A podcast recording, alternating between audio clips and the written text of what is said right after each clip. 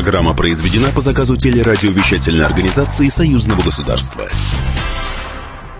Здравствуйте, вы слушаете программу «Наши люди». Меня зовут Екатерина Шевцова. Наша программа о самых важных событиях в жизни союзного государства.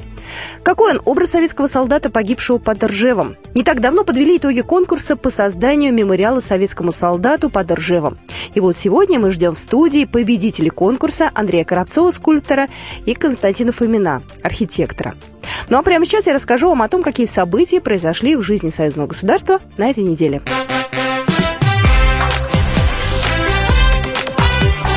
Главное за неделю.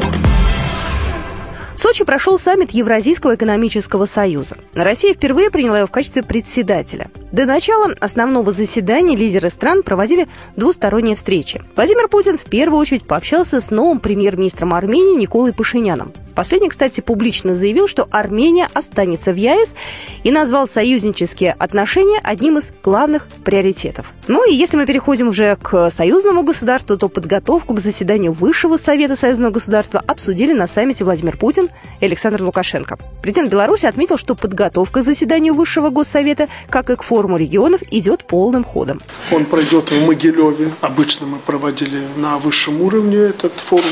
Я думаю, найдете время осенью график построите, чтобы посетить Могилев, посмотрите, все-таки это для вас новый город.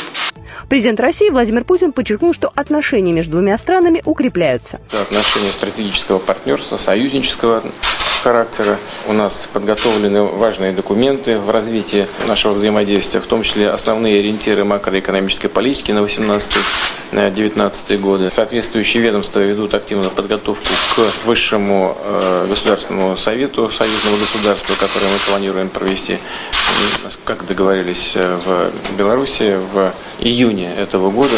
Также Владимир Путин объявил дату следующего саммита ЕАЭС, который пройдет в конце ноября, начале декабря у нас в России, Санкт-Петербурге. Сергей Кимович Рахманов, председатель постоянной комиссии по международным делам и национальной безопасности Совета Республики Национального собрания Республики Беларусь, рассказал нашей программе о важности встречи лидеров двух стран и о перспективах отношений между Россией и Беларусью. Это э, серьезная встреча, которая определила взаимопонимание, то есть э, вопросы, которые были там озвучены, они поняты друг другом, вот, а без такого диалога двигаться дальше нельзя. Ну, понятно, что очень важна структура э, ЕАЭС, обязательно ее надо двигать, развивать, потому что это имеет цивилизационное значение. Общение, оно очень важно, руководители, потому что они лучше понимают друг друга, соответствующие дают указания впоследствии, и это позволяет развивать эту систему как таковую. Конечно, надо сказать, что это не просто обмен мнениями руководителей, а это в то же время и определенный анализ совместный на высшем уровне. Ну и тут можно сказать однозначно, что Беларусь всегда была сторонником интеграционных процессов. В период, когда после распада Союза ситуация была очень острая. И именно Беларусь была в числе основных инициаторов э, развития интеграционных процессов и в двухсторонних отношениях, и в многосторонних отношениях. Она всегда была, есть и будет. Идет развитие дополнительных контактов. Ну вот э, новости, которые связаны, помимо Вьетнама, уже определенные соглашения подписаны с Ираном и с Китаем. Это как раз свидетельство того, что ЕАЭС, она не только само на себя работает, эта структура, она играет определенную роль уже такого коллективного мирового игрока. Владимир Мамонтов, один из основателей общества «Друзья Сибры», э, также прокомментировал эту новость, и он отметил, что и Владимир Путин, и Александр Лукашенко э, достаточно давно общаются, в том числе и неформально, и вот эта встреча, она была важна и для решения оперативных вопросов периодические такие встречи, они полезны вот еще чем. Накапливаются иногда какие-то непонимания, недопонимания. Противники на наши, нам иногда подсовывают какие-то такие проблемы, которых, и, может быть, и нет на самом деле. Выдуманные проблемы вообще уходят, снимаются с повестки. А реальные решаются. Подобные встречи такие, они означают, что все у нас в целом, у нас все в порядке. Беларусь рассчитывает договориться с Россией о формуле цены на газ до 1 июля 2019 года. Об этом заявил заместитель премьер-министра Беларуси Владимир Семашко на форуме «Атом-Экспо» в Сочи, сообщает Белта. Переговоры возобновятся после того, как официально будет объявлен состав правительства Российской Федерации.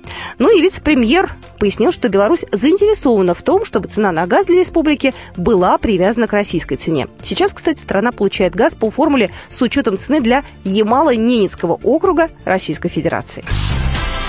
И вот еще одно важное событие. Новинки из области телекоммуникаций, информационных, банковских технологий представили на этой неделе в Минске, где проходил международный специализированный форум ТИБА-2018. Более 100 компаний с 15 стран, в том числе из России, представили свои достижения в робототехнике, представили новейшие разработки для городского сектора и ЖКХ, мобильное приложение и многое-многое другое. На стенде IT-страна Беларусь посетители увидели инновационные разработки в сфере информационных технологий технологий госорганов и белорусских IT-компаний, резидентов парка высоких технологий. Первый заместитель министра связи и информатизации Республики Беларусь Дмитрий Шитко рассказал о возможности применения конкретно этих разработках в различных сферах. Самая важная задача в этой сфере – это чтобы вот те наработки, которые парк производит, чтобы эти наработки начали реально использоваться в традиционных отраслях экономики. То есть, чтобы цифровые технологии пришли туда, где, в общем-то, решаются очень практичные задачи. IT-отрасль не должна превращаться в какой-то такой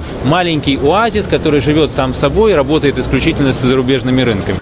Также в рамках этой выставки состоялся Евразийский цифровой форум. И на его открытии вице-премьер Беларуси Анатолий Калинин отметил, что страна инвестирует в развитие информационных технологий около 300 миллионов долларов ежегодно. Мы создали инфраструктуру, мы создали систему. Сейчас опыт молодых и достижения молодых креативных наших граждан и партнеров будут способствовать развитию данных технологий. Если говорить о электронном правительстве, то уже сделаны определенные шаги. Мы сегодня в правительстве порядка 70% идет обработка и поступление документов в цифровом формате. Меньше месяца осталось до открытия чемпионата мира по футболу. Все очень ждут этого важного события. И вот хорошая новость. Безвизовый режим между Россией и Беларусью будет действовать во время проведения чемпионата мира по футболу и вторых европейских игр, которые пройдут в 2019 году. Документ будет готов к подписанию в конце мая. Вот в данный момент он проходит процедуру согласования, а действовать спортивный безвиз начнет с 1 июня. Футбольные фанаты смогут беспрепятственно перемещаться по территории стран Союза за 15 15 дней до турнира и 15 дней после. Ожидается, что на чемпионат мира по футболу в Россию прибудет свыше трех миллионов человек. Половина из них иностранцы, причем многие приедут через Беларусь. С подробностями в нашем эфире начальник департамента по гражданству и миграции МВД Республики Беларусь Алексей Бегун. Мы создали уже совместную рабочую группу, которая определила механизм взаимодействия. Будет э, такой мини-ситуационно-оперативный штаб, который будет отслеживать статистику пребывания иностранных граждан, которые транзитом будут следовать через территорию Беларуси и в безвизу пребывать на территории нашей страны по так называемой фан-ID. Имена 44 советских летчиков установлены благодаря энтузиастам из отряда «Авиапоиск Брест». Поисковики собрали воспоминания очевидцев, изучили документы архивные и выяснили, что во время крупнейшей наступательной операции «Багратион» советская авиация совершала массированные налеты на вражеские объекты в районе деревни Дружиловичи. Поисковик Сергей Лилюк рассказал о том, как собирались эти сведения. Возможно, командир экипажа с предыдущего состава погиб, и их сделали сводный экипаж. В донесениях о потерях был полный списочный состав. В примечаниях Пестряков вернулся в свою часть 2 августа 1944 года. Соответственно, методом исключения все остальные погибли. После войны останки членов экипажа Ли-2 перезахоронили в братской могиле в центре Иваново, а за годы работы волонтеры отряда авиапоиска установили более 30 фамилий. Ну и продолжая тему подвига советского солдата, на этой неделе стало известно, что строительство Ржевского мемориала планируется начать в 2018 году и завершить его к 2020 году. Э, в этот год мы будем отмечать 70-летие Великой Победы, сообщает Союзбай. Но я напомню, что предложение создать мемориала поступило от инициативной группы ветеранов. Ну и дальше уже руководство союзного государства, российский Минкульт и военно-историческое общество поддержали эту идею и провели конкурс. И вот буквально через две минуты мы поговорим с авторами проекта, который победил в этом конкурсе. Будьте с нами вами это программа «Наши люди».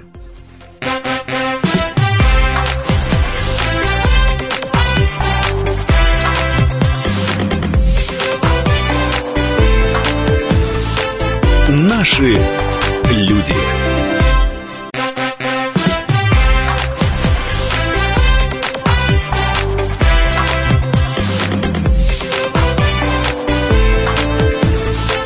Наши люди. Мы продолжаем программу «Наши люди». Союзное государство и Российское военно-историческое общество в прошлом году объявило о проведении открытого международного творческого конкурса по созданию Ржевского мемориала советскому солдату в Тверской области. На конкурс были представлены 19 проектов из Москвы, Белгорода, Брянска, Иркутска, Клина, Новосибирска, Талдома и Беларуси.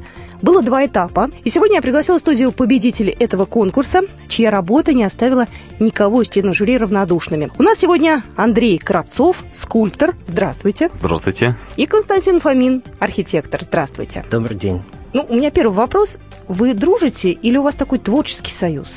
И то, и другое. Да, мы э, довольно давно дружим. Мы учились вместе в Академии Ильи Глазунова. Вот, и дружба идет еще оттуда. Сначала играли в футбол вместе, постепенно пробовали участвовать в каких-то конкурсах, ну так с тех пор и, и дружим. Андрей Константин, ведь этот конкурс не первый в вашей биографии. Честно говоря, мне кажется, у нас уже довольно большой опыт. Я могу сказать точную цифру, это 56 конкурсов, в которых мы участвовали. Конечно, большинство были а, нами проиграны, но в последнее время победы все чаще и чаще. Скажите, пожалуйста, почему вы решили принять участие именно в этом конкурсе? Это Великая Отечественная война, это тяжелейшая битва под Ржевом. Вот что привлекло ваше внимание? Сложно сказать. Ну, мне эта тема всегда была интересна. Это колоссальная, колоссальная война, колоссальные потери, которые понес наш народ и наша страна. Не знаю, вот у меня, допустим, любимый фильм – это «Судьба человека», как и книга, одна из любимых. Вот, насколько я знаю, Костя тоже он... Баллада о солдате мой. Да. Про войну. Тем более, Академия, Илья Сергеевич Глазунов, он же прививал нам с первого курса любовь к нашей истории. Он, он все делал для того, чтобы его студенты были не только а, мастерами своего дела, но и имели активную жизненную позицию и любили свою историю и культуру. Если мы говорим сейчас о конкурсе э, конкретно вот э, Ржевского мемориала советскому солдату, э, когда вы про него узнали? Мы с Костей постоянно мониторим интернет в поисках каких-то новых интересных конкурсов, и мне кажется, мы увидели информацию о том, что конкурс объявлен, ну, буквально там в ближайшие недели-две после его объявления. Был сделан очень качественный сайт, где все было подробно описано, где были э, историческая справка, где были там все вот эти технические условия. И все очень было доступно и грамотно сделано, поэтому участвовать было несложно в техническом смысле. Но я же добавлю, что результаты оглашал государственный секретарь Союзного государства Григорий Рапота и глава Министерства культуры Владимир Мединский. Вот именно они назвали имена победителей. И буквально накануне эфира мы связались с Григорием Алексеевичем Рапотой и поговорили о том, э, как выбирали э, проект «Победитель». Ну и хочется добавить, э, что для Григория Алексеевича история Ржевской битвы особенная. Его отец Алексей Рапота, военный летчик, генерал-майор в запасе, участник Ржевской битвы. Поэтому это, конечно же, очень личная история. Он воевал на Калининском фронте, в том числе и под Ржевом. С ним как-то еще обсуждали вот эту тему войны, вот в тот период. И он тогда сказал, что да, мы там летали на кукурузниках, которые сбивались там винтовками и так далее, но, говорит, что творилось на земле, это, говорит, просто ад кромешный, это, говорит, вот даже передать невозможно. Поэтому у него как-то это вот на всю жизнь осталось. После этого я понял, что вообще это не оцененная нами жертва а наших людей, вообще солдат, прежде всего – потому что генералитет, когда они попадали в окружение, их просто вывозили руководители этих фронтов на самолетах и бросали на произвол судьбы всех э, остальных. И там выбирались уже солдаты, офицеры э, как могли. Воевали, выбирались из этих котлов, погибали. Погибали они там очень массово и я был на раскопках поисковиков. Ведь э, существовало так называемое санитарное захоронение. После боев немцы там занимали какую-то территорию. Потом надо же было что-то с этими трупами делать. И эти тела сгружали просто в воронки от взрывов и засыпали землей. Называлось санитарное захоронение. Ну, достаточно сказать, что поисковики в год извлекают из подобного рода захоронений свыше тысячи останков. Э, желанием и стремлением как-то их э, опознать, идентифицировать идентифицировать, узнать имя. Из этой тысячи, ну дай бог, если они десяток другой найдут какие-то э, знаки э, признаки того, кому это они принадлежат. Да, это может быть медальон солдатский, который практически мало у кого были, да и а если и были, то там истлели все. Либо там иногда подпись на кружке, на фляжке, на ремне, вот по каким-то таким признакам что-то пытаются определить. И тогда встал вопрос, и отец, собственно, мне поставил, сказал, говорит, ну, а как так получается, что у нас вот э, памятники солдату, именно солдату, я подчеркиваю. Наиболее значимые это в Трептов парке, да, это понятно, там солдат-победитель с девочкой. Вот, это Алеша в Болгарии, и это в Вене. Ничего сопоставимого по масштабам э, в России нет. Действительно нет, потому что есть Родина-мать, но это немножко другой идеологический посыл, да. Это тоже солдаты, там и офицеру, и солдату, и командующему, там, где остановили немцев, так.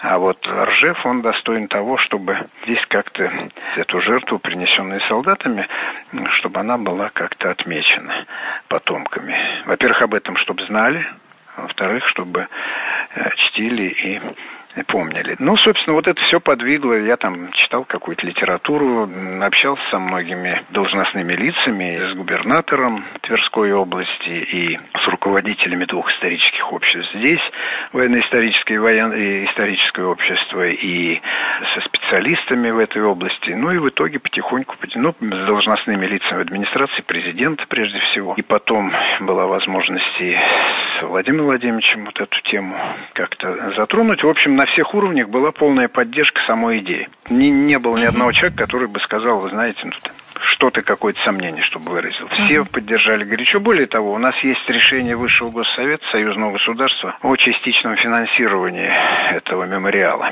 Ну, а дальше оргкомитет во главе с министром культуры, я у него сопредседатель, мы рассмотрели в общей сложности первый раз что-то порядка 15, второй раз 19 проектов.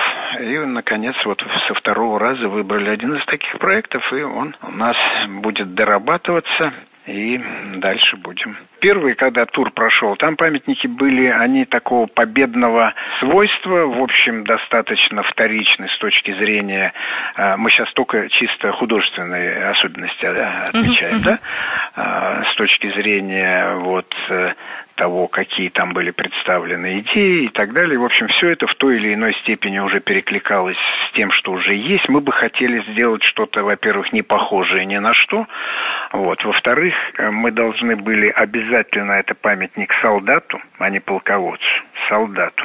Я потом собирал мнение э, некоторых э, скульпторов, в том числе, которые не участвовали в, в конкурсе. Потому что я же не, не могу себя относить к специалистам, да, я, я же, так сказать, чисто как зритель, как вкусовые какие-то мои предпочтения, да. А хотелось узнать мнение специалистов. И я когда поговорил с некоторыми из них, в чем достаточно такими известными, то вот все указали именно на этот. Ведь я же, э, когда был на захоронении, вот в прошлом году, очередной такой большой группы погибших солдат, их останков там 1160 примерно значит, человек. Да? Во-первых, э, саму церемонию захоронения ее отложили на час это в Тверской области под Ржево, потому что уже когда выравнивали края траншеи, обнаружили не разорвавшуюся авиационную бомбу. Пришлось, значит, нам приостановить весь этот процесс, все ушли там в сторону, приехали саперы, увезли и потом дальше. Вот я просто как, как напоминание того времени, да. Во-вторых, я видел а, родственников тех людей, чьи э, родственники были идентифицированы. Их немного, потому что мало кого опознали. Конечно, э, для них это вот я на них смотрел, как будто вот они переживают так, как будто это произошло только сейчас, вот вчера. А скульптор, э, как мне кажется, он должен всем этим проникнуться, понимаете? Он должен, как сказал один известный скульптор, он должен поговорить с Богом для того, чтобы правильно все подать. Ну вот э, такое пожелание есть, а там уж дальше это вопрос мастерства, вопрос искусства, таланта. В нашем эфире был государственный секретарь Союзного государства Григорий Рапота. Ну, я возвращаюсь к нашим гостям, к победителям конкурса, к Андрею Константину. Ну, вот вы узнали, поняли, что вы по всем пунктам проходите, да? Вы понимаете, о чем речь идет. Как вам в голову пришла вообще идея самого вот этого мемориала? То есть вот с чего все началось? Как мысли приходят? Вот, наверное, это вам вопрос, Андрей. Ну, у нас не сразу эта идея родилась. Дело в том, что конкурс проходил в два тура. В первый раз жюри не выявило победителя. У нас в первый раз, в, пер, в первом туре был тоже, на мой взгляд, вот сейчас я понимаю, что не о том мы думали. Он был такой довольно помпезный проект. То есть у вас два проекта было, получается? Мы да? после того, как э, закончился первый тур, пересмотрели, проанализировали все проекты, которые были выставлены, и поняли, что нужно полностью менять концепции и придумать что-то другое. Вы слушаете программу «Наши люди», мы продолжим через две минуты.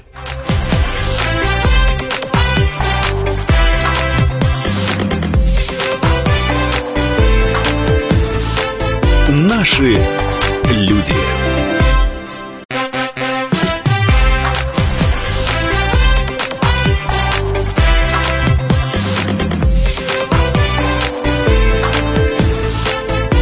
Наши люди.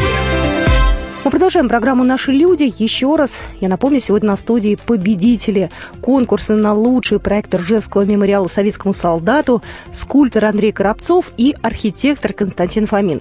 У меня следующий вопрос. В процессе работы вы с кем-нибудь советовались, кому-то показывали ваши эскизы, а, может быть, критиковали вас или давали советы? Мы показываем всегда проекты практически всем, кто есть рядом, потому что э, чем больше мнений, тем э, больше вероятность отсеять что-то лишнее в проекте. Этот проект был, не был исключением. Ну, то есть тоже советую. Ну, со всеми советую. Наши близкие очень сильно помогают. Жены, родители, друзья, это все, можно сказать, соавторы даже это отчасти. Ну вот, э, когда вы смотрели на те работы, которые представлены другими конкурсантами, э, вы понимали, что высокая конкуренция? Вы сразу понимали, что вы сделали что-то особенное? Или у вас было ощущение, что все работы сильные все-таки? Есть самоуверенность такая была? Нет, самоуверенности не было абсолютно никакой. Дело в том, что в этом конкурсе участвовали ну, самые сильные скульпторы – да, состав участников, он очень серьезный. Это народные художники, это ну, э, скульпторы и там, архитекторы со всеми возможными званиями, регалиями и там, заслугами. Поэтому эта победа особенно ценна для нас. Да. Нам именно хотелось а, новый взгляд показать на, на Великую Отечественную войну. Вот, допустим, как в прошлом году вышел фильм «28 панфиловцев». Это фильм о Великой Отечественной войне, но молодые режиссеры, и он немного по-другому выглядит, и выглядит уже современнее. И мне кажется, что неплохой получился фильм. Также и здесь нам хотелось вот с помощью каких-то современных, может быть, материалов или приемов, приемов э, показать новый взгляд на Великую Отечественную войну. У вас была возможность приехать э, в то место, где будет установлен мемориал, деревня Хорошова, это как раз э, Тверская область. Вы туда приезжали, вы смотрели место, где, возможно, потенциально будет как раз ваша работа стоять, ну, до того, как вы узнали, что вы победили в конкурсе? Да, конечно, мы ездили, это трасса Балтика, М9, это не так далеко находится от Москвы. Вот, мы были, мы оценивали масштаб. Вот сейчас будет э, дальнейшая работа происходить. То есть мы будем уже делать натурные макеты, то есть представить, какой высоты будет памятник, как далеко он будет находиться от дороги, какой ему нужен подход, какие видовые точки и так далее. То есть это работа только начинается, только начало большого пути. А, в чем э, вот здесь вот как раз в работе над этим памятником э, задача ваша как скульптор, Андрей, и в чем, Константин, ваша как архитектор? То есть, ну, опять же, для людей, которые, может быть, не посвящены в тонкости профессии, угу. за что вы отвечаете, за что вы отвечаете? Я, я отвечаю за скульптуру. Вообще, мне кажется, у нас такой, как, как раз Костя уже говорил про это, но хороший тандем, то есть мы не боимся друг друга ругать. Вот поэтому, мне кажется... И, и часто это делаем, постоянно. Мне кажется, и скульптура, и архитектура – это совместное наше творчество. То есть я делаю, Костя говорит, где, где что-то не так. Но вот в данном случае нам перед нами стоит задача попробовать а, еще сделать другую форму, ну, конкретно передо мной. Мы, когда искали вдохновение для этого проекта, основным все-таки, наверное, источником было стихотворение Твардовского «Я убит под Ржевом», и там повествование идет от имени погибшего солдата. Я убит под Ржевом в безымянном болоте, пятой роте налево При жестоком налете Я не слышал разрыва. Я не видел той вспышки. Точно в пропасть с обрыва. И ни дна, ни покрышки. И во всем этом мире До конца его дней Ни петлички, ни лычки С гимнастерки моей где травинку к травинке Речка травы придет И куда на поминки Даже мать не придет? Собирательный образ солдата, одетый в шинель, в руке у него ППШ, и вот он такой большой, парит в воздухе, он, он как бы собирается из э, стаи журавлей, то есть снизу скульптура состоит из журавлей, сверху он собирается в, в солдаты. И вот он стоит и спрашивает, наверное, наш ли Ржев наконец. Ну, там... ну, исчезает фактически. Да, да. По большому счету это же дух. Это вот если э, слушатели видели, может быть, какие, хотя бы какие-то там фрагменты этого эскиза там в интернете или еще где-то, то там видно, что снизу идет э, это такие руины своеобразные, выполненные из э, металлических таких обломков, и, и оттуда вылетает стая журавлей, которые, переплетаясь, эм, образуют такой своеобразный дух, дух погибшего солдата есть, получается, низ, он максимально должен растворяться в пространстве и собираться в цельный, в цельный образ наверху. На Скажите, пожалуйста, я сейчас обращаюсь и к Андрею, и Константину, к вам обоим. Тот эскиз, который был представлен на конкурсе, он уже окончательный, то есть памятник будет выглядеть так же, или вы будете его дорабатывать? Скорее всего, ну, в любом случае он будет меняться. Это предварительный эскиз, э, какие-то изменения будут однозначно. Но вот, допустим, э, если смотреть предыдущие проекты, всегда эскиз, он хуже, чем то, что получается в итоге. То есть э, я, я думаю, что изменения будут в лучшую сторону. Сейчас первый этап – это доработка проекта. Были членами жюри высказаны ряд замечаний. Мы пытаемся сейчас их устранить. Профессионалы, я думаю, видят, что он еще немного сыроват, и то там есть что дорабатывать. Но опять же, идет работа сейчас уже с конкретным местом. Если тогда это был все-таки макет в небольшом масштабе, угу. то сейчас, э, во-первых, собрана рабочая группа, э, в которой там входят видные деятели там, культуры и искусства, которые дают какие-то свои э, советы, чтобы улучшить этот проект.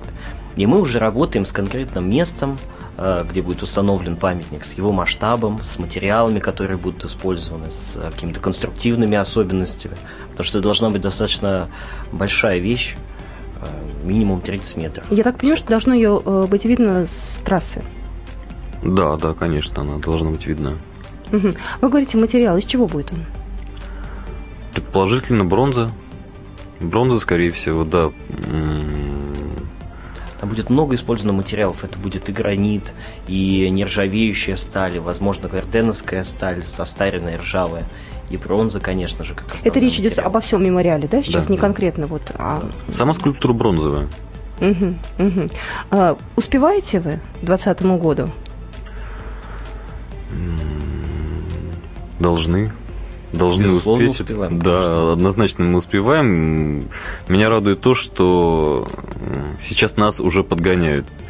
То есть буквально недавно закончился конкурс, а от нас уже требуют доработанного эскиза. Это очень радует. Это значит, что ну, что, что интерес есть, да, и естественно. Да, что, что есть настрой именно. На, настрой реализовать эту вещь и, есть. И чем быстрее мы начнем, тем быстрее мы его установим. Конкурс был организован союзным государством, да, Российским военно-историческим обществом. И, в общем-то, это такая тематика абсолютно патриотическая. Но вот э, вы, вы читали отзывы после того, как конкурс прошел? Просто я видела на порталах, э, ну, в общем-то, на разных э, информацию про ваш памятник и отзывы, да, и люди пишут совершенно такие восторженные вещи на разных сайтах, я еще раз скажу, которые даже не связаны никак ни с союзной тематикой, ни с какими-то патриотическими вещами. Это абсолютно такие вот, ну, мужские сайты даже в том числе. Вам приятно то, что это замечают вокруг вот люди очень многие? Это первый наш проект, который вызвал такое количество резонанса. Мы следим за ну, стараемся следить за, за, за тем, какой отклик находит проект в сердцах людей. Но тем не менее мы все-таки стараемся, чтобы и самые хорошие, и, э, может быть, какие-то негативные отзывы не сбили нас вот со своего какого-то пути, своего видения этого проекта. А вам критика мешает или помогает вот в таком случае? Вот сейчас, когда уже будет доработка, когда пойдут люди опытные уже со своими советами, нет ли опасности в том, что все изменится и вас э, ну, просто чуть-чуть собьют с пути, на который вы, собственно говоря, поступили? Что будет все по-другому? Мне кажется, что у нас уже сложилось какое-то видение этого проекта, и мне кажется, в объективной критике ничего плохого нет. Просто ну, тут нужно отсеивать, там, анализировать каждое высказывание, понимать, действительно ли это так или нет, и объективная критика, она только приведет к тому, что проект станет лучше. Конечно, это нам помогает, но все-таки у нас есть и какая-то внутренняя э, уверенность в какой-то своей правоте в определенных э, частях, моментах этого памятника, монумента.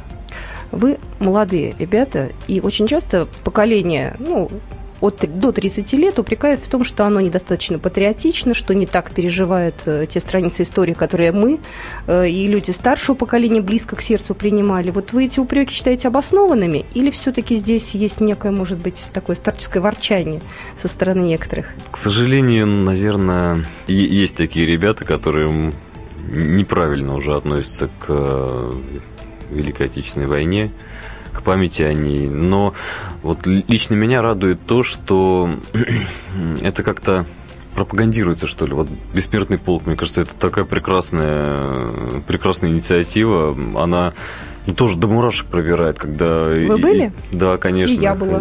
Э, это, это удивительно. Вот, я вас понимаю очень хорошо, да. Благодаря это... таким мероприятиям как раз и пробуждается память. Скажите, пожалуйста, а вы были в Беларуси? Я вот э, хочу именно спросить про ту память, которая хранится там в Беларуси, сожженные деревни, э, Хатынь, вот все мемориалы, которые там. Вы э, вот все это тоже прочувствовали или не были? Пока в Беларуси побывать лично мне не доводилось. Ну, собственно, я тоже только на изображениях каких-то в интернете мы видели это. Но эти мемориалы э, прекрасно знаем, особенно Хатынь, конечно, колоссальный какой-то проект, тоже очень сильный, это один из любимых моих памятников. А, Константин, скажите, пожалуйста, а этот мемориал, он э, будет, э, ну, извините за такое слово, интерактивным? Возможно, какие-то, может быть, технологические, возможно, э, дополнительные вещи, потому что место знаковое, ассоциации очень непростые, ну и мурашки, опять же, по коже бегают. Что там будет особенного? Ну, мы сделаем все, чтобы эмоциональная сторона, составляющая этого памятника была на самом высоком уровне. Там планируется и э, включать какие-то музыкальные произведения Великой Отечественной войны, то есть подъезжая к этому проекту, можно слышать отголоски, вот звуки вот этой музыки, э, войны. Как на Мамаевом кургане. Там, ну, это здорово, да. такой интерактивный и будет. И подсветка, Понятно. и зона рекреации, то есть это будет большой, многофункциональный даже комплекс, мемориальный. Ну что, зовите на открытие и хорошей вам работы плодотворной. Спасибо большое. Спасибо вам. Спасибо большое. До свидания. До свидания. До свидания.